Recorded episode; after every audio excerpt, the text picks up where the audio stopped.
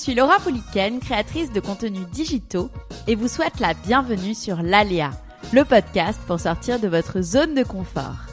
Chaque semaine, je vais à la rencontre d'une femme ou d'un homme qui a osé dans sa sphère personnelle ou professionnelle pour vous inspirer à faire de même. Ici, le contenu est bienveillant, rassurant et inspirant. Si vous aimez ce podcast, vous pouvez me soutenir en parlant de lui à un proche qui aurait besoin d'un coup de boost, mettre 5 étoiles ou un commentaire sur Apple Podcast ou iTunes.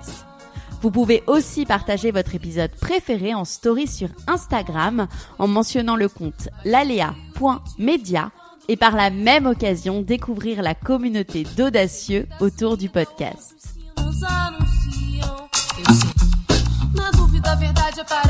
Aujourd'hui, je reçois sur le podcast Jienne Abdelila, sacrée championne du monde de France et d'Europe de grappling en 2014 et 2015, puis championne de France de MMA en 2014. En parallèle de sa carrière de sportive de haut niveau, JN enseigne les sports de combat à la Sorbonne et est la créatrice de la JN Academy, une structure unique de coaching à travers laquelle elle s'engage pour le développement de l'empowerment féminin. Avec JN, nous avons parlé de la place de la femme dans les sports de combat et la sortie de zone de confort que ces sports peuvent avoir sur les femmes au quotidien. Bonjour JN. Bonjour Laura. Je suis, euh, je suis ravie de, de, de, vous recevoir euh, sur le podcast aujourd'hui pour parler de votre parcours euh, très inspirant euh, sur vraiment toutes les thématiques de sortie de, de zone de confort. tout d'abord, est-ce que vous pouvez vous présenter pour ceux qui ne vous connaissent pas encore et qui découvrent cet épisode et vous par la même occasion? Et eh ben déjà, merci beaucoup de, m'inviter sur ce podcast parce que c'est vrai que c'est un podcast, qui est très inspirant et, je suis très honorée euh, bah, de pouvoir euh, euh, me présenter aujourd'hui et, présenter un petit peu tout ce que je fais. Donc moi, je m'appelle JN. alors les gens me connaissent de par mon parcours un petit peu sportif, même s'il a commencé très tard. Je suis championne du monde de grappling, donc c'est un sport de combat. qui est un petit peu la partie sol du MMA et je suis également combattante professionnelle de MMA.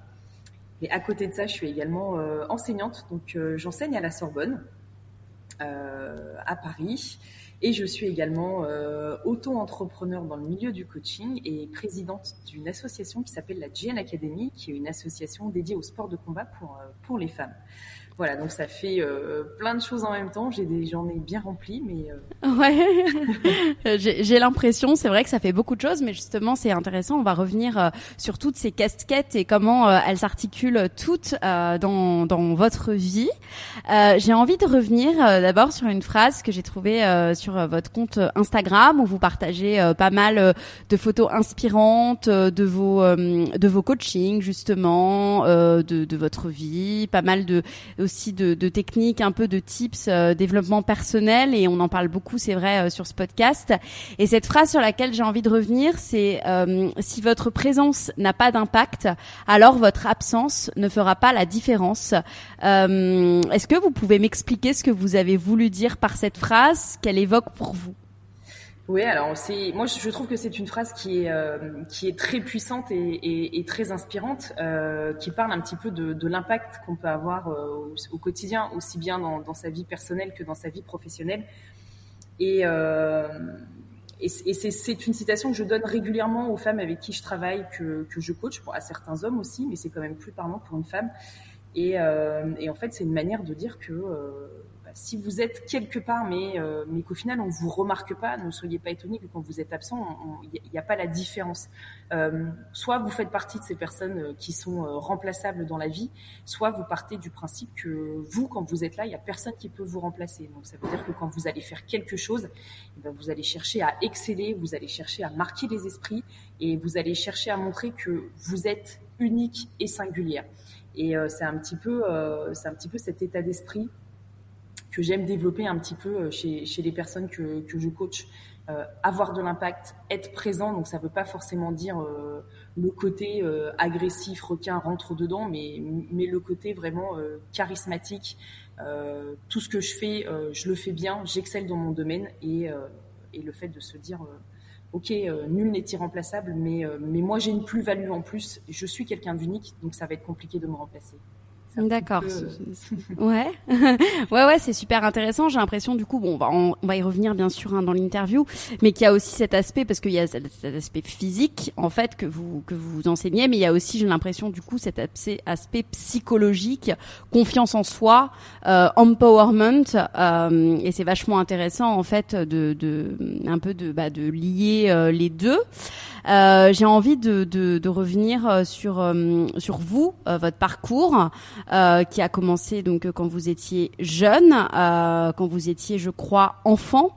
Euh, j'ai lu dans une interview que vous disiez euh, depuis que je suis petite, je sais que je suis hors norme physiquement. Je crois que j'ai toujours toujours voulu devenir championne.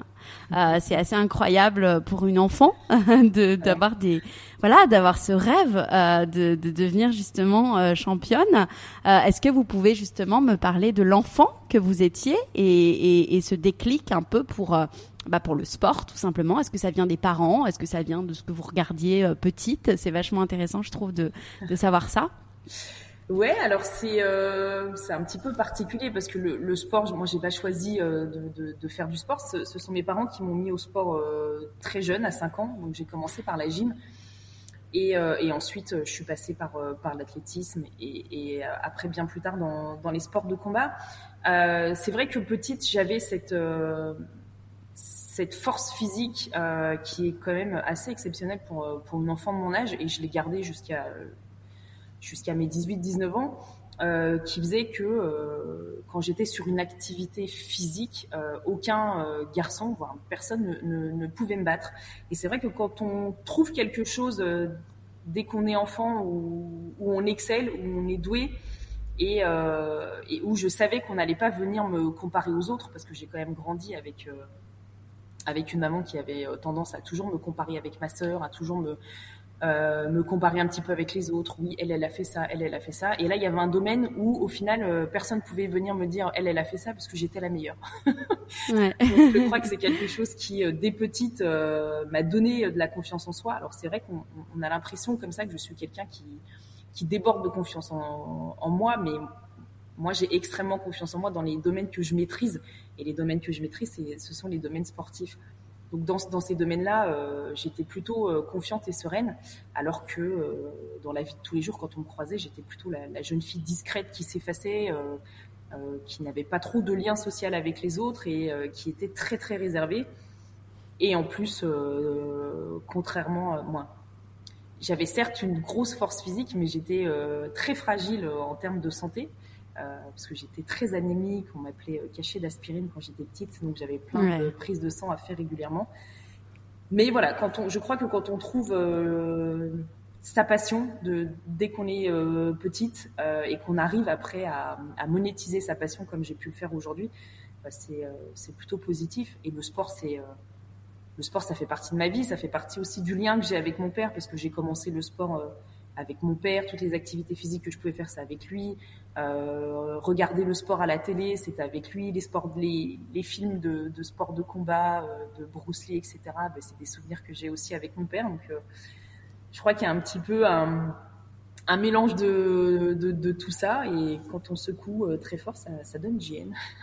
ouais. et, et, et, comment, du coup, parce que c'était la gym, du coup, quand vous étiez petite. Après, je crois que vous êtes devenu professeur de sport, donc pas forcément destiné encore euh, au sport de combat.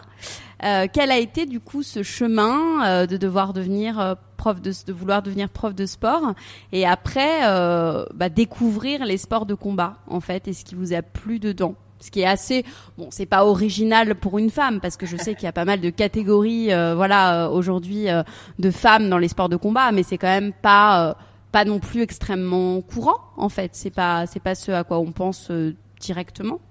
Ah oui, c'est c'est pas anodin ouais. euh, pour ouais. une femme d'être dans, dans les sports de combat. Et moi, j'aime à dire euh, que quand on quand je rentre euh, dans une salle de sport de combat ou, quand je commence le, le MMA, c'est un peu un acte politique de ma part, même si c'est pas conscient. Euh, là maintenant, avec le recul, je, je réalise que c'est un petit peu un acte politique de ma part qui veut dire je vais aller dans un milieu, je, moi en tant que femme, je vais aller dans le milieu le plus euh, macho entre guillemets qui existe, euh, là où euh, une des valeurs sûres c'est la force physique, et je vais m'imposer dans ce milieu-là. Donc c'est un ah peu, euh, c'est un peu cet état d'esprit que qu'en fait que j'ai depuis depuis longtemps. Alors ouais, j'ai commencé par la gym. La gym, j'étais très mauvaise. euh, mais par contre, mes premiers diplômes euh, d'entraînement, que d'entraîneur que j'ai passé, donc moi je suis entraîneur fédéral euh, en gymnastique depuis que j'ai 16 ans. Euh, c'est mmh. justement, c'est justement en, gym. En fait, j'ai toujours voulu enseigner et transmettre. Donc mes premières sections féminines fitness, j'avais 16 ans, donc ça devait être en, en 97. Donc, euh, mmh. on peut dire que je suis un peu euh, une pionnière aussi euh, dans, dans, ce domaine-là. Ensuite, je suis passée par, par l'athlétisme. Donc là, j'étais déjà au lycée. j'ai performé aussi à très très haut niveau en, en athlé.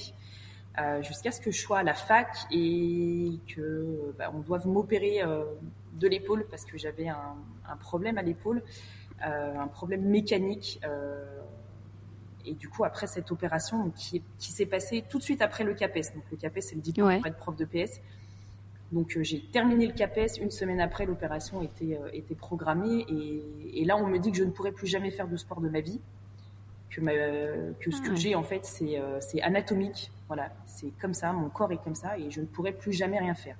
Et c'est vrai que pendant huit ans, j'ai vécu euh, l'enfer parce que euh, la douleur était toujours là parce que j'ai dû avoir le statut de travailleur handicapé au sein de l'éducation nationale. Je ne ah ouais. plus du tout lever mmh. mon bras.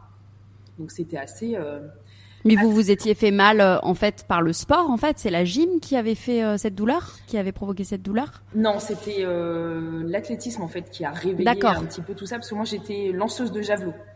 Ok. Ouais, moi j'aime bien tous les mmh. sports un peu doux, un peu. donc, donc, voilà, et quand on lance à répétition Mmh. Un, un, engin à, à, plus de 50 mètres, il y a, il y a de quoi se, se bousiller l'épaule. Et, euh, et, au final, c'est même pas le sport, hein, c'est que mon, mon, corps était comme ça. Donc pour moi, c'était la deuxième baffe parce que la première baffe, ça a été euh, ce que je vais découvrir beau, beaucoup plus tard, qui est dû à, à, à des douleurs euh, récurrentes euh, où j'ai l'impression que mon corps me rejette. C'est le début de l'endométriose. Et la deuxième fois où j'ai l'impression que mon corps me dit euh, en fait, on a l'impression que mon corps veut pas de moi. C'est cette partie où on me dit, d'un point de vue euh, anatomique, vous n'êtes pas faite pour faire du sport à haut niveau. C'est bon, stop, faut arrêter. Ouais. Donc mmh. ça a été euh, un véritable enfer pendant huit ans. Et, euh, et je crois que j'ai réalisé, en fait, en, en, donnant les cours avec, avec mes, mes, élèves à Sartrouville dans un lycée pro, parce qu'avant, j'étais pas encore à la Sorbonne, que mmh. ce côté au sport ludique et, que je, et aussi j'ai découvert avec mes élèves que je pouvais faire du sport différemment, euh, du, du, sport bien-être certes, mais euh, s'amuser dans le sport et qu'il n'y avait pas que le côté performance. Et du coup, ça m'a donné envie de reprendre. Donc, euh, j'ai repris contact avec un kiné à côté de chez moi et on a fait un gros gros travail, donc un gros travail avec lui en, en physiothérapie, en euh, réapprendre aussi à engager son épaule correctement. Et, et moi, de mon côté, en, en, crossfit à la maison, où je m'étais équipée, et, euh, et j'ai pu retrouver euh, cette mobilité de l'épaule que je n'avais plus, et surtout les, les, douleurs ont disparu. Donc ça, c'était euh, ouais. moi, ça a été une, une, grande bataille. Et après, euh, donc ça, c'était ouais, il y a un, un, bout de temps. Donc moi, je suis prof déjà depuis un moment, et je commence les sports de combat à 33 ans, 34 ans. Donc le okay. grappling et le MMA, j'en avais fait un petit peu à la fac. Mais voilà, après, bon, j'ai eu ma blessure, donc, euh, donc voilà, et je reviens à, à ce que j'ai toujours euh, aimé, même si je pouvais pas pratiquer, parce que mon père m'avait toujours dit, tu feras des sports de combat quand tu quitteras euh, ma maison. Je pense qu'il avait peur pour moi. Il avait peur, ouais. Ouais, ouais, ouais.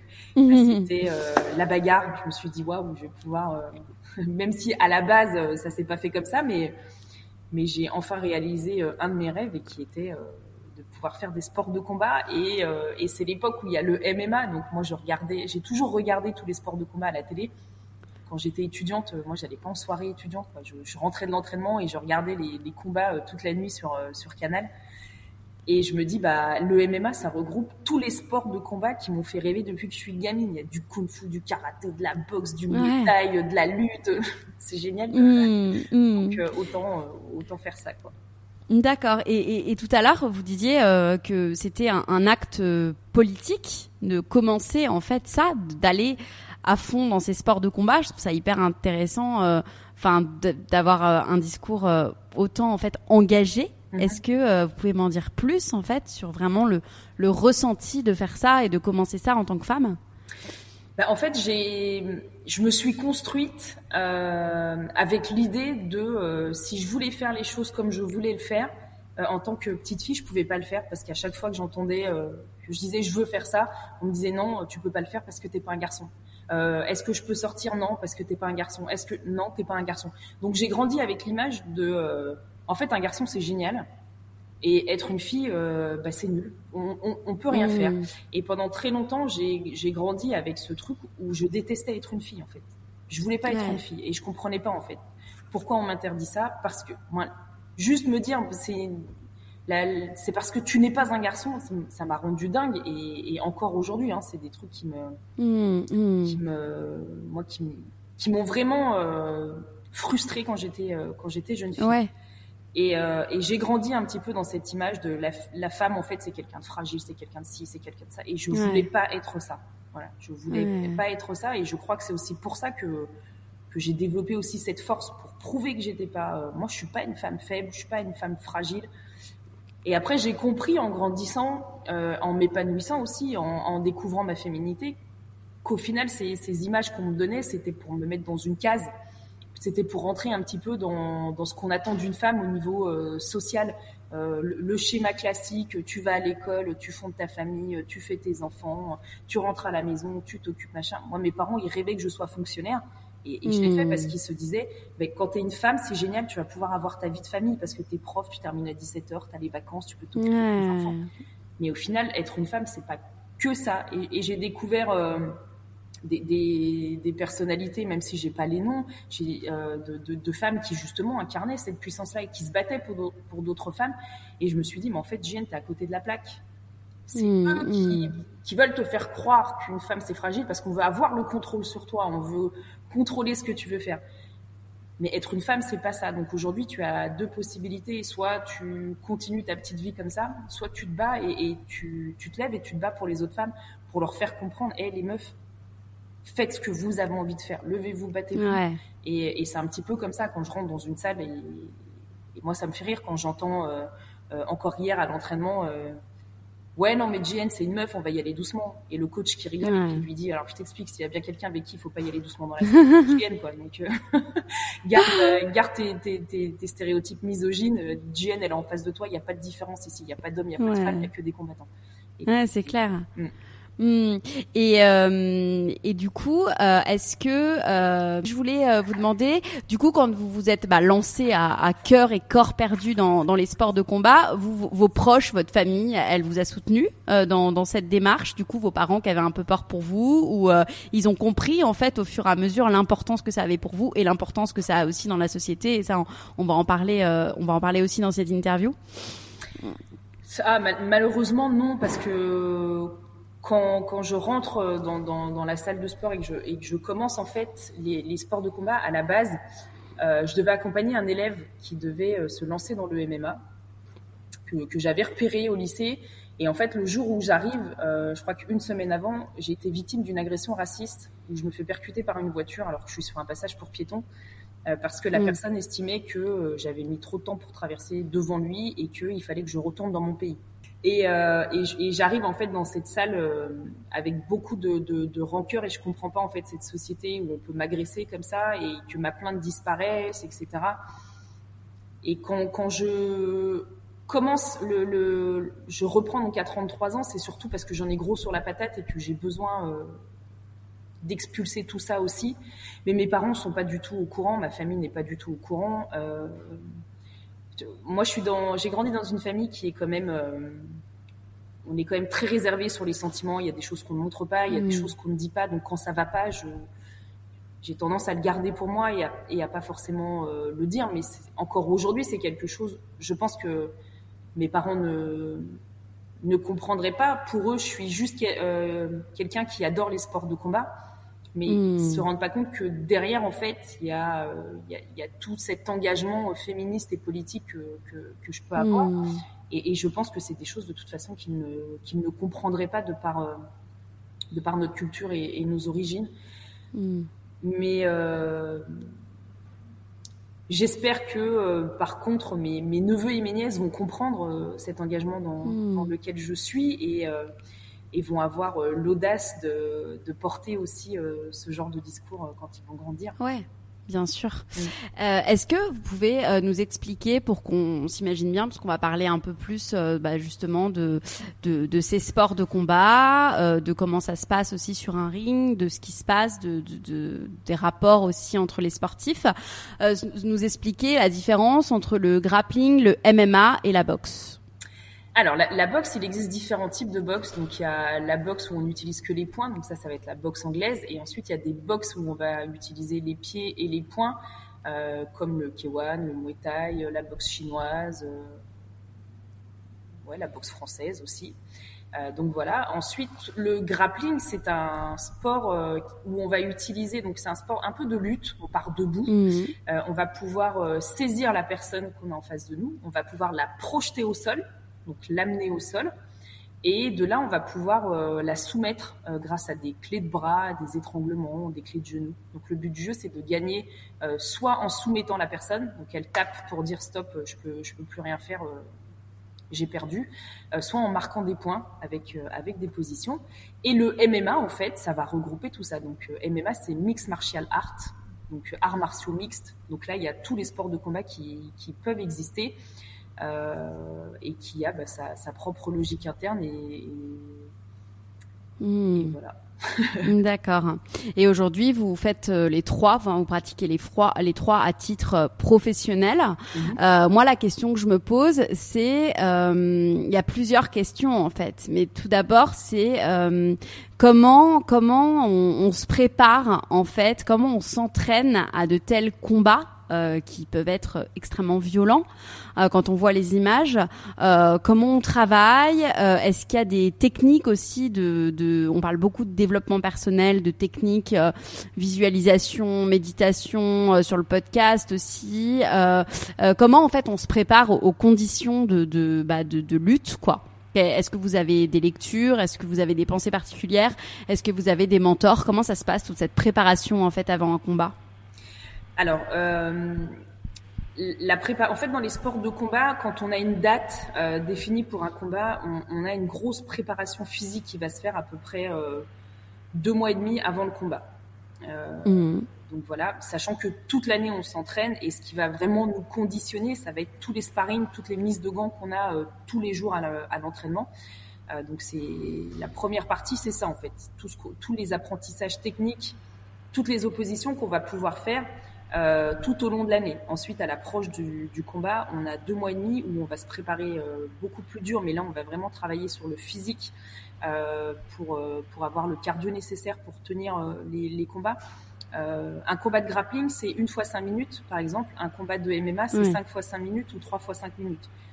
Donc c'est quand même euh, c'est quand même très très long et il faut travailler aussi euh, l'endurance musculaire, la puissance, etc., euh, etc. Donc c'est deux mois et demi où il va falloir avoir le niveau physique pour le jour J être explosif, performant et endurant, mais il va falloir aussi commencer à descendre en poids parce qu'il y a une autre réalité aussi dans les sports de combat, c'est qu'il faut être dans la bonne catégorie de poids.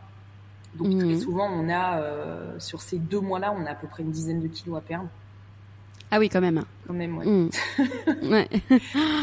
et euh, ouais, entre, entre 8 et, et, et 10 kilos. Donc, euh, c'est un petit peu comme ça qu'on qu se prépare. Donc, c'est deux mois qui sont très, très intenses, où c'est très, très dur physiquement. Les mises de gants euh, s'approchent un petit peu de, de, la réalité. Et ces deux mois-là sont beaucoup plus durs que, que le combat en lui-même. Euh, on sait une ouais. fois qu'on arrive à la peser la veille du combat, qu'on est au poids, qu'on a fait le plus dur. Et derrière, ça va être, euh, ça va être beaucoup plus facile. Et après, bah ouais, il y, y, a une partie où il va falloir la visualisation dans, dans ces sports-là, c'est très important, mais ça va surtout être la répétition et les automatismes. Euh, il va falloir aussi euh, analyser l'adversaire, mettre en place un game plan. Donc euh, ça, c'est tout un travail, euh, tout un travail d'équipe. Et puis moi, c'est une période où j'aime bien avoir des lectures un petit peu qui vont me pousser à la réflexion, comme l'art de la guerre, comme l'alchimiste. c'est des œuvres que j'aime bien relire à, à ces moments-là. Et après, et après tout le reste se fait se fait avec l'équipe et parce qu'on n'est on n'est pas tout hmm. seul hein, dans la prépa, on a tous nos sparring, on a les coachs, on a mais c'est très très intense. C'est quelque chose à, vivre. C'est euh, ne serait-ce que de l'extérieur et de pouvoir regarder en fait. C'est ouais. Ouais, c'est bien sûr. Hmm.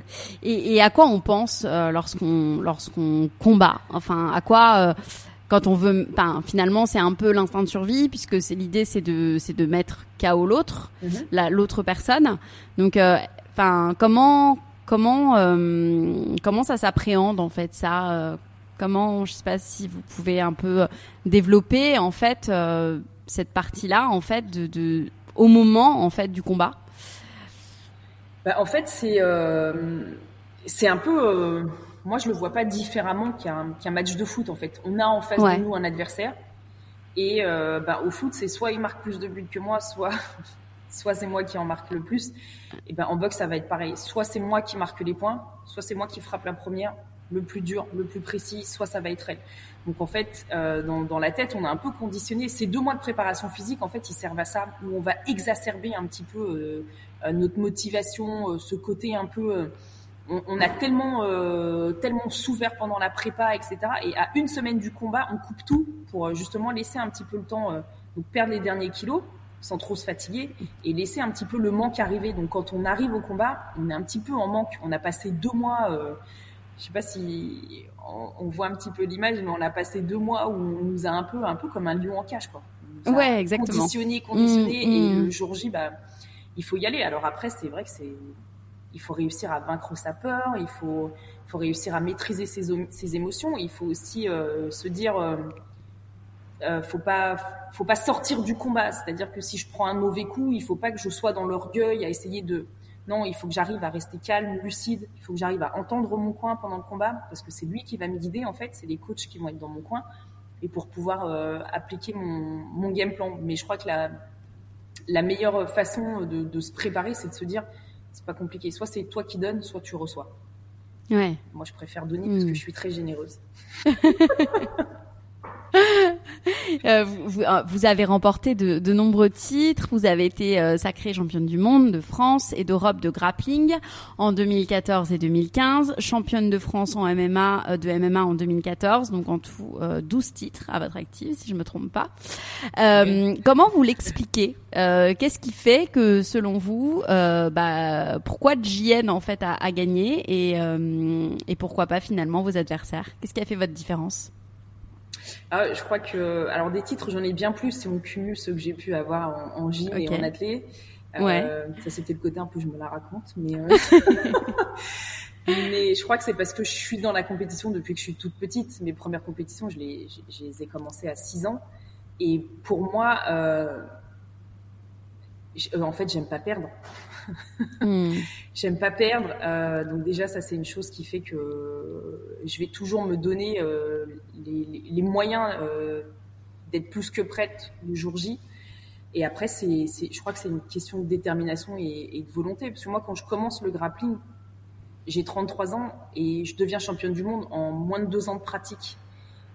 Et hmm. face à des filles qui ont un palmarès euh, dans, dans, ce milieu-là en, termes de titres de championne du monde, et, et etc., l'italienne et la russe, qui étaient mes deux euh, adversaires euh, principales, parce que les autres, elles n'avaient pas forcément de palmarès et, et, je les ai sorties assez facilement. elles sont là, elles ont un nom, elles ont des ceintures de couleur. Donc moi, je suis ceinture blanche, elles, elles ont des ceintures marron, ceinture noire. Et en fait, la, la, la seule différence, c'est que c'est que ce jour-là, j'avais décidé que c'est moi qui gagnerais en fait. C'est vraiment une question de, de, détermination et de se dire, euh, la, la, avant la, la, finale du championnat du monde, je monte dans ma chambre parce que j'ai envie de pleurer et je me regarde mmh. dans le miroir et je me dis, mais tu te rends compte, Jen, c'est c'est ton rêve en fait. Tu as, toujours voulu être là, tu as toujours voulu être championne du monde. Donc à un moment donné, c'est soit tu chiales là et tu restes dans ta chambre, soit tu descends et tu vas faire le taf. Et, euh, et, en fait, c'est cette, euh, cette détermination. Il y a aussi la préparation physique. J'ai la chance d'avoir euh, un coach qui est super intelligent parce que quand j'arrive techniquement par rapport à ces filles-là, on va pas se mentir, je suis nulle. Je suis nulle dans le sens où j'ai pas autant de bagages techniques qu'elle, mais par contre j'ai une force. Je sais ce que je sais faire, je sais ce que je sais très bien faire et je sais comment amener dans, dans, dans l'opposition ce que je sais faire. Ouais. Et, c'est là-dessus qu'on a travaillé avec euh, avec mon coach. Je sais faire ça, ça, ça et ça. On va travailler qu'avec ça. Ton jeu, ça va être que ça. Et du coup, je me suis appuyée sur mes qualités. Je me suis concentrée sur ce que je sais faire.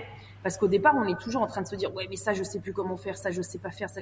Hmm. Il y a toujours ce, ce passage-là où je me dis, hey, Jen, le même discours que je tiens à, à, à mes coachés. Il y a plein de choses que tu sais faire. Arrête de te concentrer sur ce que tu sais pas faire. On s'en fout, en fait. Qu'est-ce que tu sais hmm. faire? Et ce que tu sais faire, tu sais bien le faire et tu vas descendre et tu vas le faire. Et je crois que c'est ça hein, qui fait la différence à, un moment en fait. Ouais, c'est vachement, c'est vachement intéressant. Euh, donc, comment euh, j'ai envie aussi de parler, bah voilà, de le fait d'être une femme euh, dans un sport d'homme. J'imagine que que c'est pas tous les jours facile. Est-ce que pour vous, ça a été une force ou plutôt une faiblesse dans votre discipline? Ah, alors ça dépend. Il y a eu plusieurs épisodes. euh, quand, quand on est dans une team euh, comme celle où je peux être aujourd'hui, la Hatch Academy ou, ou, le Congo Smashing Club où j'ai fait mes débuts, les personnes qui sont autour de nous, ce sont des personnes qui sont qui sont bienveillantes et qui, qui veulent que votre bien. Donc ça, c'est assez euh, c'est assez rassurant. Mais en, en, fait, on va pas on va pas se mentir. Quand une femme arrive dans une salle de, de sport de combat, c'est la seule nana. Euh, en face, il y a que des mecs qui sont euh, gonflés d'ego et de testostérone. Et la première chose qu'ils vont penser, c'est euh, qui est-ce qu'elle vient pécho aujourd'hui? Bah, En fait, euh, non, je suis pas venue pécho, je suis venue pour m'entraîner et je suis venue pour progresser. Et par contre, il y a une autre réalité aussi dans la continuité de, ça. Si tu es une femme et que tu es débutante et que tu n'as pas de niveau et que on va, on va un petit peu t'utiliser, on va on va essayer de te charmer, on va essayer euh, un petit peu de et, en fait on va être dans un rapport euh, dominant dominé. Mais par contre quand on est comme moi et qu'on arrive et qu'on a déjà un niveau et que physiquement on est là en face, ben, les mecs en fait tout de suite ils vont prendre du recul, ils vont dire ah waouh euh, alors attends parce que elle en fait elle blague pas, elle sait ce qu'elle fait et en plus si ça se passe mal elle, elle a du répondant. Donc ça, c'est aussi quelque chose, moi, qui m'a qui m'a aidé. Mais quand je vois d'autres euh, d'autres personnes euh, qui sont passées par ces sports de combat, je vois souvent des, des femmes arriver. Je vois aussi l'attitude des jeunes hommes à leur égard. Euh, en plus, via les réseaux sociaux, maintenant, on voit un petit peu tout ce qui se passe. ouais. Donc, du coup, je vois un petit peu euh, comment ils se comportent avec elles, et, et c'est le genre de comportement qu'on n'a pas avec moi. Et après, quand on arrive à, à, mon niveau aussi, et assez rapidement, on, on va faire naître aussi euh, un peu de, de, de, jalousie, un peu de comment une femme peut être meilleure que moi, comment une femme peut être meilleur préparateur physique que moi, comment elle peut. Et ça, ça m'a, ça m'a valu euh, bah des euh, des attitudes pas très sympas euh, de la part des athlètes qui étaient en équipe de France avec moi, de la part aussi du CFG, le Comité français de grappling, qui est sous l'égide de la Fédération de lutte, donc en gros ma mmh. fédération où j'ai essuyé des insultes, où il y a eu des, ah ouais. des vidéos mmh. euh, sur moi qui ont été diffusées euh, sur les réseaux sociaux où on se moquait de moi. Euh, j'ai été agressée par toute l'équipe à Rome, en plein aéroport, moi devant tout le monde. Ensuite, on m'a agressé une deuxième fois. Le deuxième championnat du monde, je passe complètement à côté parce que je suis dans cette histoire où en fait, j'ai une équipe de France qui qui est en permanence agressive avec moi, où, où j'ai quand même un mec qui me dit devant le président de la Fédé, euh, je vais te frapper comme une pute. Moi, c'est des choses qui sont assez euh, assez violentes. Et en fait, quand on est dans ce milieu-là, il y a un code aussi. Alors c'est vrai que c'est un milieu qui est assez entre guillemets ghetto, qui est assez populaire. Et quand moi j'arrive et que je dis mais en fait euh, moi je vais faire une lettre de mise en demeure pour dire à la Fédé vous devez appliquer votre règlement et je vais porter plainte pour harcèlement, on me dit mais arrête, ça ne marche pas comme ça. Et aujourd'hui je regrette euh, d'avoir voulu faire selon leur code parce que ça m'a ça m'a valu de perdre euh, deux ans où j'ai eu du mal à, à m'en remettre. Il a fallu que je me retrouve une équipe, etc. Mais euh, mais il y a aussi ce côté-là, quoi. Euh, encore aujourd'hui. Mais vous voulez dire qu'aujourd'hui, s'il arrive quelque chose, en fait, les femmes entre guillemets, elles n'ont pas le droit de porter plainte. Enfin, en fait, elles n'ont pas le droit d'aller de suivre une procédure, en fait. On, ouais, on va les dissuader. On va les dissuader. Euh, dans le milieu, on, a tous eu courant d'histoires qui se sont passées il y a quelques années dans, dans, dans, un autre club. Et moi, je suis dégoûtée de savoir que ces nanas-là, elles ont disparu du, du circuit MMA français féminin, alors que c'était, euh, en tout cas pour une, une, très grande combattante qui aurait pu faire de, de grandes performances. Parce qu'on est dans ce truc où, en fait, quand on est, euh, quand on est dans ce milieu, quand on est une nana, on est toujours vu comme une source de problèmes. Hmm. Et, euh, et, du coup, on va te dire non, vas-y, laisse tomber. Ou alors on va dire, ben voilà, il y a une meuf et, elle fout la merde. Mais en fait, non, je je fous pas la merde. Je suis en train de, de vous expliquer qu'il s'est passé des choses euh, assez euh, assez graves et que c'est pas normal. Maintenant, vous me dites non, JN, ça sert à rien de fonctionner comme ça. laisse faire, laisse parler. Mais les gens ne savent pas en fait comment moi je ressens la chose et comment je les vis et comment et on va pas se mentir. Si si, si j'ai entamé une psychanalyse aussi, c'est en partie à cause de tout ça, parce qu'il y a un moment, c'était trop lourd pour moi. Hmm. J'ai gardé des choses en moi où je me suis dit, mais en fait, euh, j'aurais jamais dû, quoi. J'aurais dû m'écouter moi, parce que la meilleure personne qui peut savoir ce qui va me faire du bien et ce qui va être juste pour moi, c'est moi, et c'est pas eux. J'ai pas les mêmes codes qu'eux. Moi, j'ai pas grandi en banlieue. Si eux, c'est normal qu'un mec fasse une vidéo en disant, ouais, vous inquiétez pas, Jane, on a géré son cas, plus jamais vous la verrez en équipe de France. Ben, moi, je suis pas d'accord en fait. ouais. ouais, on est encore très très très très très loin de l'égalité homme-femme dans le sport, quoi. Sur les papiers, euh, ça arrive. Euh, on, y est presque. dans le milieu du MMA, l'égalité sur le papier, elle existe. Euh, par exemple, hmm. à l'UFC, qui est la plus grosse organisation de, de, de, combat au monde, les salaires, que ce soit pour un homme ou pour une, ou pour une femme, sont calculés exactement de la même manière. D'accord. En plus, c'est un hmm. sponsor unique, donc il n'y a pas de, il a pas de souci. Euh, sur d'autres organisations aussi, il y a une ligue de combat qui est très très réputée aussi, qui est l'antichambre de l'UFC, qui s'appelle l'Invicta, qui est faite que pour les femmes. Donc hmm. on, y arrive. En grappling, pas du tout. Euh, moi, j'ai eu des, bon, en France, en France c'est différent. Mais je me rappelle d'une organisation en France qui organisait donc un championnat de grappling, donc c'était un truc euh, privé, avec des primes. Donc le vainqueur remporte la ceinture et 500 euros, le deuxième il gagne 300, le et pour les femmes euh, une ceinture. J'appelle le mec et je lui dis attends je crois qu'il y a un problème. Euh, c'est quoi les primes pour les femmes? Ouais déjà on vous fait un truc, on vous on vous met sur la carte.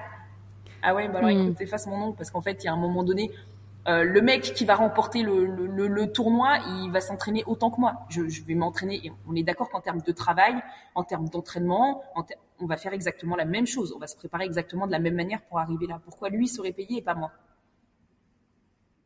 Et ça, euh, il y a encore des trucs comme ça où, où on ne comprend pas. Où je me suis vue aussi à une compétition euh, euh où, où j'étais en débardeur et et short avec un legging dessous où on est venu me dire de mettre un t-shirt parce que j'allais frustrer les mecs.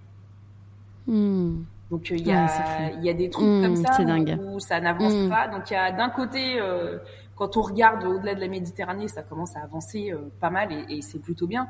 Et de l'autre côté, euh, en France, on est encore un petit peu en retard, même s'il y a plein de changements dans plein de sports en France, comme le handball, comme le foot aujourd'hui, euh, comme le tennis. Comme, donc ça, c'est plutôt bien. Mais dans ces sports-là, euh, ça met du temps et, et je suis contente qu'il y ait des, des, femmes fortes comme euh, comme Estelle Mosley qui, qui, fait changer les choses, comme Sarah ou Ramoun qui fait aussi changer les choses, oui. et, et, moi un petit peu de mon côté aussi qui voilà. commence à faire ouais, bouger tout ça.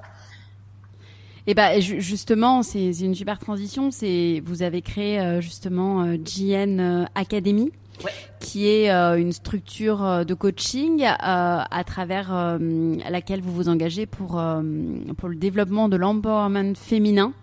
Euh, justement. Donc vous, vous faites, vous commencez aussi à, à, faire bouger les choses à votre manière, à votre échelle, et, et c'est top. Euh, comment cette idée, elle a émergé euh, Bon, j'imagine par rapport justement à tout ce que vous venez de nous raconter, mais est-ce que vous pouvez justement bah, nous, nous expliquer un peu la genèse du projet et, et en quoi consiste la structure?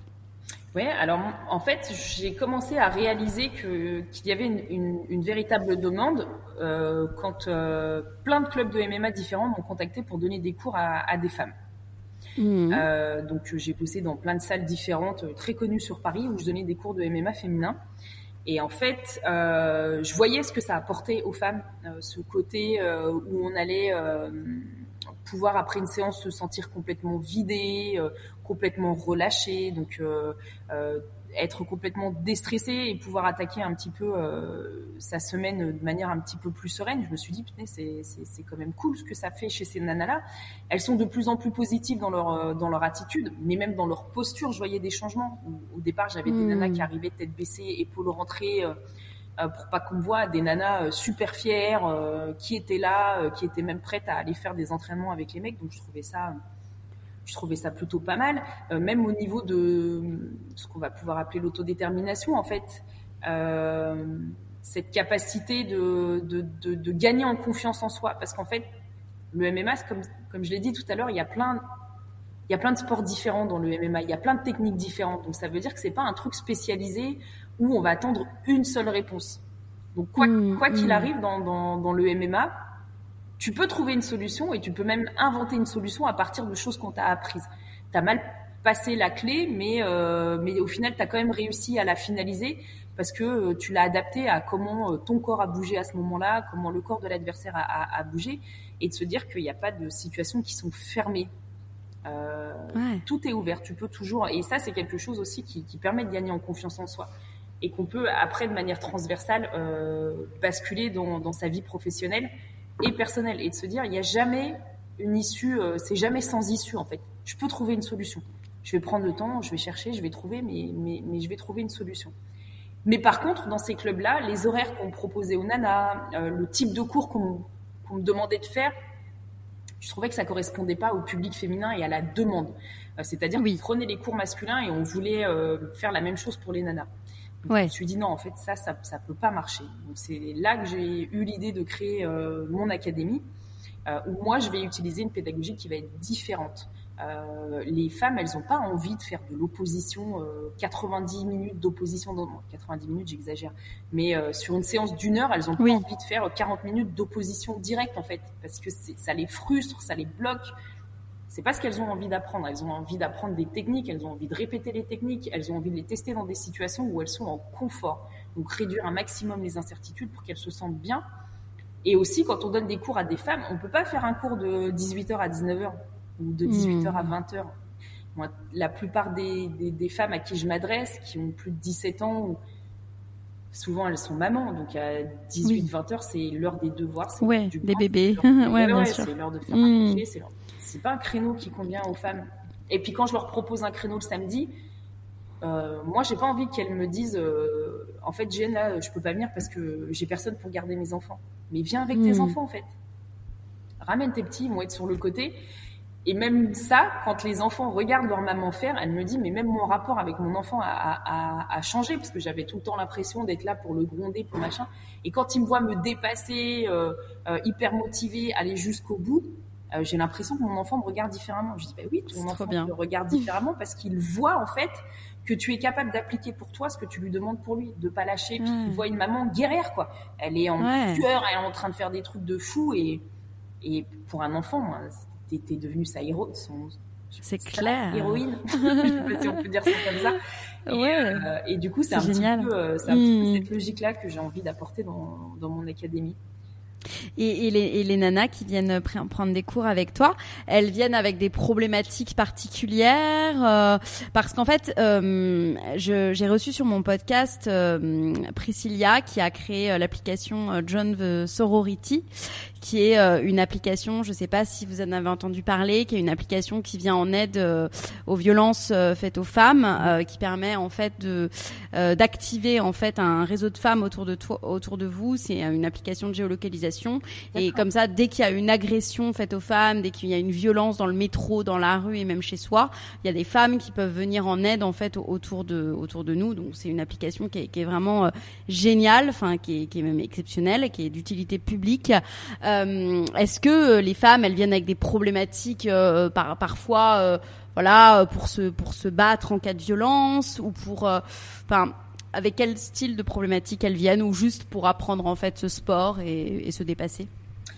Alors en fait, les, problématiques qu'elles vont avoir, euh, moi je vais pas les connaître au départ. Elles vont toutes hmm. venir avec la même euh, la même motivation de pratique, se défouler, se déstresser. Si jamais il se passe quelque chose dans la rue, pour apprendre à me défendre. Donc moi je leur dis toujours par rapport à ce côté euh, défense, c'est que la première option, quoi qu'il arrive, c'est de fuir C'est jamais de chercher l'opposition. Mais par contre, quand on fait beaucoup de sports de combat, on a une posture. La personne, elle va voir en face de soi qu'il y, a, une posture en fait. Il y a des, mm. je sais pas comment expliquer ça. je me, il y a quelqu'un qui m'agresse dans la rue verbalement. La manière dont je vais lui tenir face, la manière dont je vais tenir son regard, etc., va faire que le mec il va se dire ah ouais en fait elle c'est pas une victime. je vais peut-être pas l'embrouiller parce que il va, j'ai l'impression qu'elle a qu'elle a du répondant. Et, et, après ce que je leur apprends aussi par rapport à ce côté défense, c'est qu'en fait plutôt que d'aller chercher des cours de Krav Maga où on va vous apprendre à stopper une, une, une agression sur un coup, parce que ça ça n'existe pas. C'est faux. Mm. On ne stoppe pas euh, quelqu'un qui vous agresse avec un seul coup. C'est faux. Les coups de couteau, euh, vous ne les verrez jamais arriver parce que le couteau, il est mm. toujours caché. La personne, elle ne brandit pas son couteau comme dans un film d'horreur. Et en l'espace de 7 secondes, la personne, elle peut vous mettre jusqu'à 15 coups de couteau. Mm. Donc, c'est des choses, en fait, qu'on veut vous faire croire parce que ça va vous, ça va vous amener, en fait, à prendre une licence, ce genre de choses. Mais dans la vraie réalité, ça ne marche pas comme ça. Par contre, il y a des choses à connaître. Euh, la distance. Si je veux être sûr de pas me prendre de coups, etc., il va falloir que je casse la distance. C'est tout bête, mais par exemple, quand vous êtes allongé sur le sol, sur le dos, et que vous avez un agresseur qui est au-dessus de vous, si vous le serrez contre vous, il va pas pouvoir bouger. à mmh, partir de là, mmh. on va pouvoir mettre en place d'autres choses. Et c'est là que mes cours vont intervenir sur, euh, par exemple, comment renverser la situation, comment étrangler la personne, comment faire que. Euh, et par contre, dès que j'ai la possibilité de créer de l'espace, je vais fuir. Donc en fait, quand j'attaque, euh, je vais coller la. Quand je quand je veux me défendre, euh, je vais coller la personne. Et à partir de là, je vais avoir le temps de réfléchir à ce que je vais pouvoir faire et, et ensuite fuir. Mais pour en revenir un petit peu à la, question, je suis une vraie pipette, hein, je m'égare.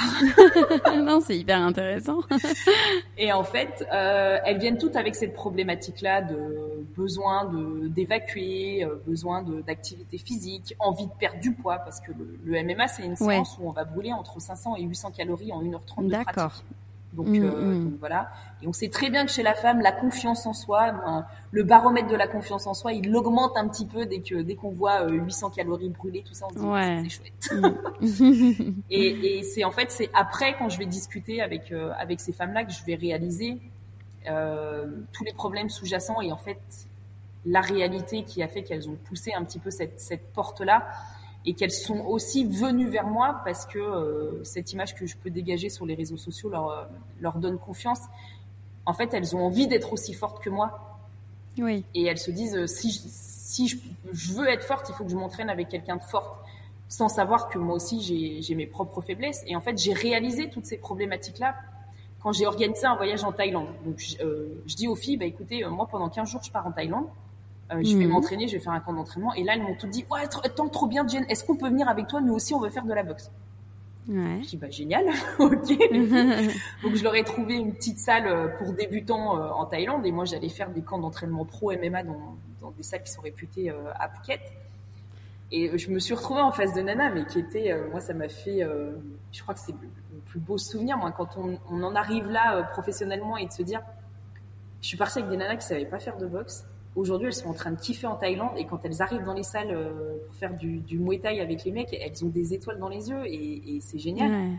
Et c'est après quand on est sur la plage et, et, que je discute un petit peu plus avec chacune d'entre elles et que j'apprends à les connaître un petit peu plus parce qu'il y a côté, le côté vacances détente, en fait, je réalise que la plupart des femmes ont des problématiques et des hmm. et elles vivent des choses qui sont très très compliquées, très très dures à vivre. Et, et que ce sport, le, le, MMA ou, la boxe, là, quand on est en Thaïlande, ça leur fait un bien fou parce que euh, elles ont le sentiment qu'elles deviennent de plus en plus fortes. Moi, j'ai des nanas qui m'ont dit, euh, j'ai réussi à, à, partir, à quitter et à, et à, faire ma vie. Je me rappelle aussi de cette jeune fille qui, qui était agressée sexuellement par son mmh. père, qui vivait un drame horrible avec sa sœur dans la maison et qui a fini par me dire un jour où elle arrive à l'entraînement euh, en séance privée, elle me dit, Jen, j'ai réussi avec ma sœur, on s'est barré, on vient d'avoir notre appartement, on a réussi à quitter et cette force, c'est toi qui nous l'as donnée. Et ce, jour-là, il faut que je reste forte devant la, jeune fille parce que oui. toutes les semaines, je l'ai au téléphone pour être sûre que tout va bien parce que tu te dis, mais comment je peux la laisser dans, dans, dans ce C'est ça. Et il y a un accompagnement psy aussi qui se met en place naturellement parce que quand on dit ça, euh, c'est dur de. Ah oui, c'est dur. Et quand elle me dit ça, mais je je lui dis ah super mm. et tout machin. Je lui dis attends excuse-moi, je reviens dans cinq minutes, j'ai besoin de passer un appel. Et en fait, je sors de la salle parce que j'ai besoin de pleurer et je me dis mais mais waouh quoi. J'arrive à faire des choses comme ça et, et c'est et c'est extraordinaire. Après, toutes les femmes n'ont pas des problèmes d'agression, de violence, etc. Oui. Mais heureusement. Mm. Mais très souvent, il y a quelque chose de, de, de caché euh, derrière, un peu comme moi euh, quand, quand, je rentre dans une salle la première fois pour prouver que ouais, je suis une meuf, mais ouais, je suis balèze en fait. ouais, ouais, complètement. Mais ça, ça rejoint euh, la, la dernière partie euh, justement euh, que je voulais aborder avec toi. on en a déjà pas mal parlé, mais dans dans les dans ces sports, on, on voit beaucoup l'action, la violence, mais il y a d'autres. Donc on en a parlé tout le long, hein, mais il y a d'autres valeurs très fortes de dépassement de soi derrière. Est-ce que vous pouvez m'expliquer ce que ce sport vous a appris et que vous pouvez retranscrire en fait dans votre vie personnelle, professionnelle, euh, sur la capacité à oser. Donc, comme vous le venez de dire, euh, voilà, prendre des décisions, euh, quitter des situations qui nous ne vont plus. voilà, je je, sais pas si vous, pouvez vraiment, voilà, un peu développer ce, ce point-là. Ouais, alors. En fait, il faut, il, faut comprendre une chose, c'est quand on, quand on boxe, quand on est en face de quelqu'un, face à un adversaire, en fait, très souvent, on est face à soi-même.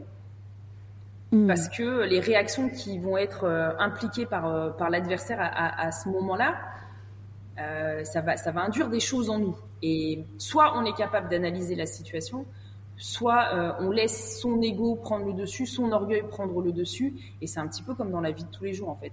Si à chaque fois qu'on est piqué et qu'on agit uniquement par orgueil, très souvent on prend les mauvaises décisions.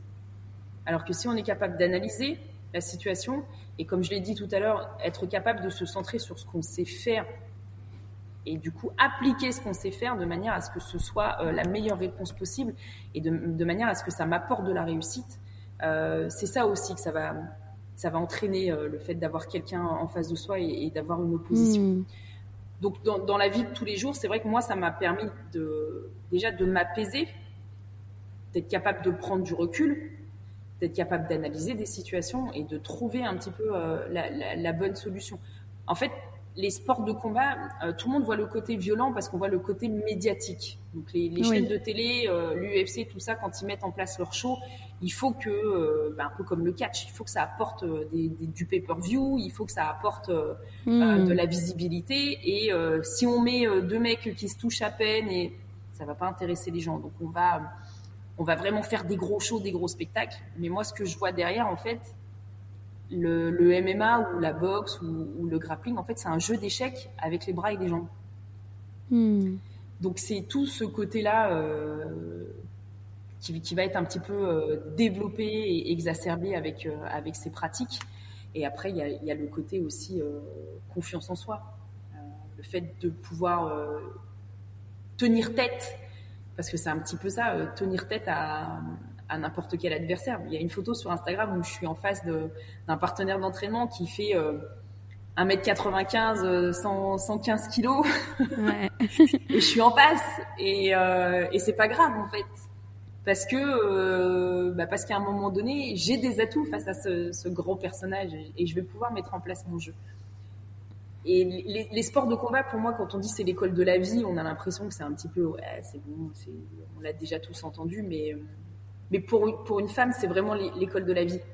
Mais vraiment, parce que mmh. quand on arrive à tenir tête à, à, à ces mecs-là dans la salle, parce que c'est des mecs qui ont quand même, euh, on va pas, on va pas se voiler la face, hein, la, la, vision qu'ils ont de la femme est quand même très, euh, c'est un peu la, la vision qu'on a des femmes euh, dans les clips, hein, c'est très sexualisé, ouais. c'est très Ouais. C'est très euh, voilà euh, rôle social primaire, faire à manger et, et faire les courses. ouais. Et tenir tête à ces mecs-là et, et, être en opposition, euh, c'est un petit peu tenir tête à à tout ce qu'on nous a interdit en fait. Mmh, mmh. Pour moi, c'est un peu braver tous les interdits, tout ce qu'on tout ce qu'on m'a pas laissé faire. Sûr. Donc c'est un petit peu, euh, moi c'est un petit peu ça. Ça m'a appris la résilience, toujours se relever. C'est pas la fin du monde en fait. À accepter aussi. Euh, que quelquefois ça puisse être dur, accepter que euh, on, on, va se prendre des coups, qu'ils soient, moins que ce soit au premier degré ou, ou au second degré, et qu'au final euh, c'est pas grave, c'est pas grave. Il oui. y a il y a plus important et, et, le plus important ça va être le process, comment tu fais pour te relever de tout ça. Qu'est-ce que tu vas faire, qu'est-ce que tu vas mettre en place pour que ça n'arrive plus? Quel cheminement tu vas prendre Comment tu vas t'organiser? Et, tout ça, c'est des logiques qu'on apprend un petit peu grâce au, sport de combat et qu'on peut retrouver d'ailleurs dans, le bouquin L'art de la guerre. Ouais, ouais trop bien. Voilà. Ok, ah, c'est passionnant. Euh, euh, je vais finir sur une dernière question avant de vous poser euh, les questions que je pose toujours en fin d'interview. vos prochains défis personnels et professionnels? Ah, alors ça c'est une grande. en ce moment, je suis en, pleine remise en question. alors mon, prochain défi, ce sera de créer ma salle, d'ouvrir ma salle de, de coaching euh, de sport de combat, mais cette fois-ci non pas dans l'associatif, mais dans le privé, euh, une salle très haut de gamme. Euh, très haut de gamme, très girly aussi, parce que je veux que les femmes se, sentent à l'aise. Et, c'est un concept que j'aimerais énormément exporter, pourquoi pas à l'étranger, mhm. notamment Oman ou les Émirats. Ou, voilà, je, je pense que il y a une catégorie de femmes là-bas qui, qui se cache un petit peu derrière euh, bah, le hmm. côté euh, financier euh, et qui vivent de, des choses pas très cool. Et, et, j'ai envie de leur apporter ça, même si elles le disent pas. Hein. C'est vrai que quand on, quand, on, quand on vit là-bas et qu'on. Je me dis qu'il y, a des choses à faire. Alors, je pourrais le faire dans les pays du Maghreb aussi, pourquoi pas. Mais après, il y a le côté il y a le côté challenge, c'est peut-être euh, plus hmm. compliqué de, s'adresser. Euh, enfin bref, ça je verrai quand, j'y serai. Donc ça c'est voilà, c'est une salle à Paris, euh, une salle à Lyon si je peux, et après m'exporter. D'accord. Et après, au niveau sportif, bon là, je vais avoir 39 ans. Non, je vais avoir 40 ans. je vais avoir 40 ans, donc sportivement, je pense que j'ai un petit peu fait le tour pourquoi pas faire une dernière compète en grappling comme ça pour, euh, pour le fun. Mais, mais je crois que je suis arrivée à bout. Mais par contre, je vais continuer de pratiquer. Hein. Je pense qu'à 80 ans, vous me verrez encore dans un ring euh, face, à, des petits jeunes. Et d'ailleurs, je, ne vous ai pas demandé, mais euh, vous pensez que c'est compatible, du coup, cette vie de, de, sport de combat avec des enfants, avec une vie de famille? Oui, c'est compatible. Les, combattants mm. de l'UFC nous, le prouvent aujourd'hui. Euh, dans le top 5 euh, des combattants de l'UFC, on a, euh, chez les femmes, en fait, on a une, deux, trois femmes qui sont mamans. Mm. Qui sont mamans. Il y a même des femmes qui, qui, sont gays et qui ont adopté des enfants. Et donc, oui, pour moi, c'est mm c'est pas incompatible et aujourd'hui la société arrive enfin à comprendre que ouais c'est pas incompatible et que la mm. carrière d'une femme ne s'arrête pas après une grossesse on peut retrouver euh, son, niveau mondial euh, euh, comme comme comme avant d'avoir un enfant et, heureusement qu'il y a plein de femmes qui le prouvent comme Serena Williams comme donc là-dessus là-dessus on est sur on est sur, sur la bonne voie donc, hmm. euh, donc voilà, donc professionnellement, ouais, ce serait ça, euh, ouvrir ma salle, ça c'est un, truc euh, que j'aimerais beaucoup faire sur dans, dans hmm. aller d'ici deux ans, grand max. Ouais. Donc là, je suis dans la construction du business plan, tout ça. D'accord. et, et après, ce serait aussi développer un petit peu ce côté consultante que là, j'ai eu mon premier poste en tant que consultante sur une émission sport à la radio. Et j'aimerais beaucoup avoir euh, bah, d'autres opportunités dans, dans ce milieu-là. Donc là, je travaille pour aussi. Euh, je suis en train de me former, euh, reprendre le temps d'écrire aussi des articles, ce genre de choses. Parce qu'au final, quand on est dans l'éducation nationale, on est très monotache, enseigné. Donc même si on s'est enseigné plein de choses différentes, et il y a plein de trucs que, que je, je, je sais plus faire ou que j'ai oublié de faire. Pourtant, dans ma formation, euh, moi j'avais hmm. passé un bac éco avec option Sciences Po. Et donc, c'est l'écriture, les sujets sociaux, etc. C'est quelque chose qui me, qui me tient aussi euh, beaucoup à cœur. Mais c'est un petit peu ça. Euh, mes grands défis, c'est ouvrir ma salle et m'imposer en tant que consultante ou chroniqueur sport ou bien-être ouais, à la radio, les médias. à la télé. Voilà. D'accord, c'est tout ce qu'on vous souhaite. On va finir par des petites questions euh, d'ordre plus général. Vous ouais. d'y répondre assez rapidement. Euh, quelles sont les questions que l'on vous pose le plus en général, que ce soit dans vos coachings, mais également sur vos réseaux sociaux? Ah, c'est euh, très souvent on me demande mais comment tu fais? Euh, tu ne t'arrêtes jamais. Est-ce que ça t'arrive de te reposer? Et euh, est-ce que euh, on me demande aussi est-ce que ça fait mal quand tu es en face de quelqu'un et que tu t'entraînes Donc c'est souvent les questions qu'on me pose. D'accord. Et vos réponses du coup que vous formulez? Est-ce que je m'arrête jamais? En fait, j'ai pas l'impression de travailler quand je passe une journée, j'ai pas l'impression d'être au travail. J'ai pas, c'est que de la passion. Je m'éclate avec mes clients, je m'éclate avec avec mes étudiants. Donc moi, j'ai pas l'impression de faire euh, un truc de fou. J'ai pas l'impression de. Ouais. Pour moi, c'est euh, c'est assez facile. Et après, euh, est-ce que ça fait mal de combattre? J'ai envie de dire, tomber dans la rue, ça fait mal. Donc combattre, oui, ça peut faire mal, mais il faut le prendre du bon côté. C'est du sport, c'est pas une agression dans la rue en fait. Il y a des codes, il y a des mm. règles. Moi, je me suis jamais battue dans la rue. Et je, mm. je saurais pas me battre dans la rue. Mais par contre, quand je suis dans, c'est un sport en fait, c'est pas de la bagarre. Même si je kiffe la bagarre. Votre plus grande peur ah, ma, plus grande peur, moi, c'est de rater les choses, c'est l'échec. C'est pour ça aussi que je mets du temps à, à, lancer euh, et à créer ma salle parce que j'ai cette peur de de, de, l'échec. Euh, il euh, il faut prendre des risques dans la vie le, risque, c'est quand même, moi, je vois ça, prendre des risques, c'est un comportement volontaire. Donc j'ai envie de prendre ces risques. Je sais qu'il peut y avoir des conséquences négatives, mais en face, j'ai quand même l'espoir d'avoir euh, cette salle et, cette, ouverture de salle. Donc ma, plus grande peur mmh. aujourd'hui, c'est toujours cette peur de rater les choses, de, l'échec.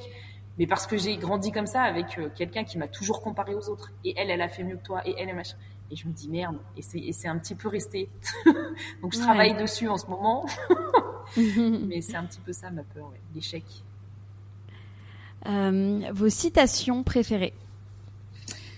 Ah, euh, alors moi j'aime beaucoup. Euh, bon, déjà j'ai ma devise à moi que je donne toujours à mes clients persuade ton esprit que tu peux le faire et ton corps suivra. Donc ça c'est quelque chose un petit peu qui qui tous les jours me motive. Euh, j'aime beaucoup la citation de Sénèque aussi, euh, qui dit ce n'est pas parce que les choses sont difficiles, ce n'est pas parce qu'on n'arrive pas, ce n'est pas parce que les choses sont difficiles, mais c'est parce que nous n'osons pas les faire qu'elles sont difficiles. Oui. Donc euh, voilà. J'aime bien aussi une citation de Marilyn Monroe, ça fait un petit peu, mais parce que ça me, ça me représente aussi quand elle dit je ne me soucie pas de vivre dans un monde d'hommes si je peux y être en tant que femme. Hmm. Et, je crois que ça aussi, ça me, ça me représente bien parce que je suis quelqu'un de très féminine, de très femme, de très. Euh, mais je suis comme un poisson dans l'eau dans, dans, ce milieu d'hommes. Ouais. Donc voilà. Hmm. Vos routines pour rester en forme physiquement et mentalement? Ah, bah moi, c'est me lever le matin et aller faire un petit footing à jeun, euh, entre 20 et 40 minutes. C'est. Euh, c'est ma petite routine bien-être avec euh, une playlist où, en fait, quand on me croise, quand je suis en train de courir, on me prend pour un peu une, dingote parce que je cours, je chante et je danse en même temps, les trois. Ouais. Donc ça, euh, c'est ma routine bien-être à moi. Et là, c'est vrai que ça fait un bout de temps que je suis pas allée courir parce que je suis blessée au genou et c'est quelque chose qui me manque. Ah. Mm. de tout ce que vous avez appris je, dans votre courte vie, euh, si vous n'aviez à retenir qu'une chose. Euh,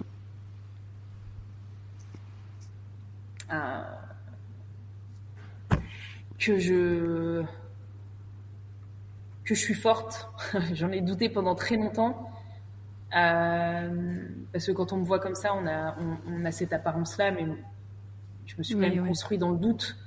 Le doute de mes performances, le, le, le, doute de, d'être une femme, le doute. Mais en fait, au final, je réalise que, que je suis quelqu'un de, de forte et que si j'ai réussi, si j'en suis là aujourd'hui, euh, c'est uniquement euh, grâce à mon travail et, à ma motivation. Et en fait, euh, et en fait, je devrais pas avoir peur et je devrais continuer de me lancer à chaque fois parce que tout ce que j'entreprends, je, je, je, le fais très bien. Et, et, ouais, je crois que si j'avais une chose à retenir, ça fait un peu égocentrique de ramener ça à soi. Mais en vrai, non, mais c'est important. Je, réalise mm. aujourd'hui, notamment avec tous les, les, les, interviews et les podcasts que j'ai pu faire ces derniers temps, ouais, je suis, je suis forte et il faut pas que j'en doute en fait. Hmm. Et ma et ma dernière question euh, rituelle du podcast, euh, quelle est votre définition du risque et selon vous les risques nécessaires pour vivre pleinement? Ah, alors on en a un petit peu parlé, j'en ai un petit peu parlé tout à l'heure. Alors le, moi, j'aime bien euh, ce que disait euh, Timothy Irvine sur le risque quand il dit que c'est un comportement qui est, euh, qui est volontaire, euh, dont les résultats sont incertains avec une possibilité de conséquences négatives, mais dans l'espoir d'obtenir des bénéfices. Euh, c'est ça le rapport au risque, en fait. c'est de se dire qu'en fait, si, on prend pas de risque dans la vie, on, va, passer à côté de plein de choses, on va rater plein de choses. Et, euh, prendre des risques, ça veut ça veut pas forcément dire se mettre en danger. Euh, prendre des risques, c'est avoir la volonté d'obtenir quelque chose de meilleur que ce qu'on a aujourd'hui. Moi, c'est un petit hmm. peu comme ça que que je vois ça. Et, et le risque, il est euh, il est nécessaire. Quand on regarde comment un enfant se construit, euh, on, on, on, voit que la construction de, de l'enfant, elle se fait à travers le risque. Euh, et que c'est indispensable à, à, à, la construction d'un enfant. Et quand on est enfant, on joue avec ce risque.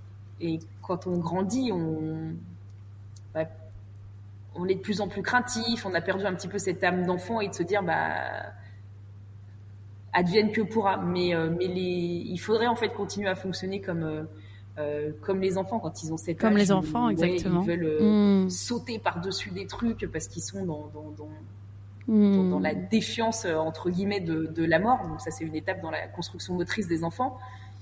Et, et, on devrait garder ce risque parce que pourquoi un enfant évolue, c'est quand il est quand il grandit dans un milieu riche et qui peut justement aller explorer l'exploration des extrêmes. Pour moi, c'est quelque chose qui est très important, euh, notamment chez, chez, les enfants. Et, et c'est un peu comme ça qu'on devrait continuer euh, de, de, voir le risque en positif. ouais. Et eh ben merci beaucoup JN bah, pour cette interview. Et puis à bientôt. Ouais, merci beaucoup Laura, à très bientôt. à très bientôt. Cet épisode est maintenant terminé et j'espère qu'il vous aura inspiré autant que moi. À très vite sur le compte Instagram lalea.media pour découvrir les coulisses du podcast et à bientôt pour un nouvel épisode.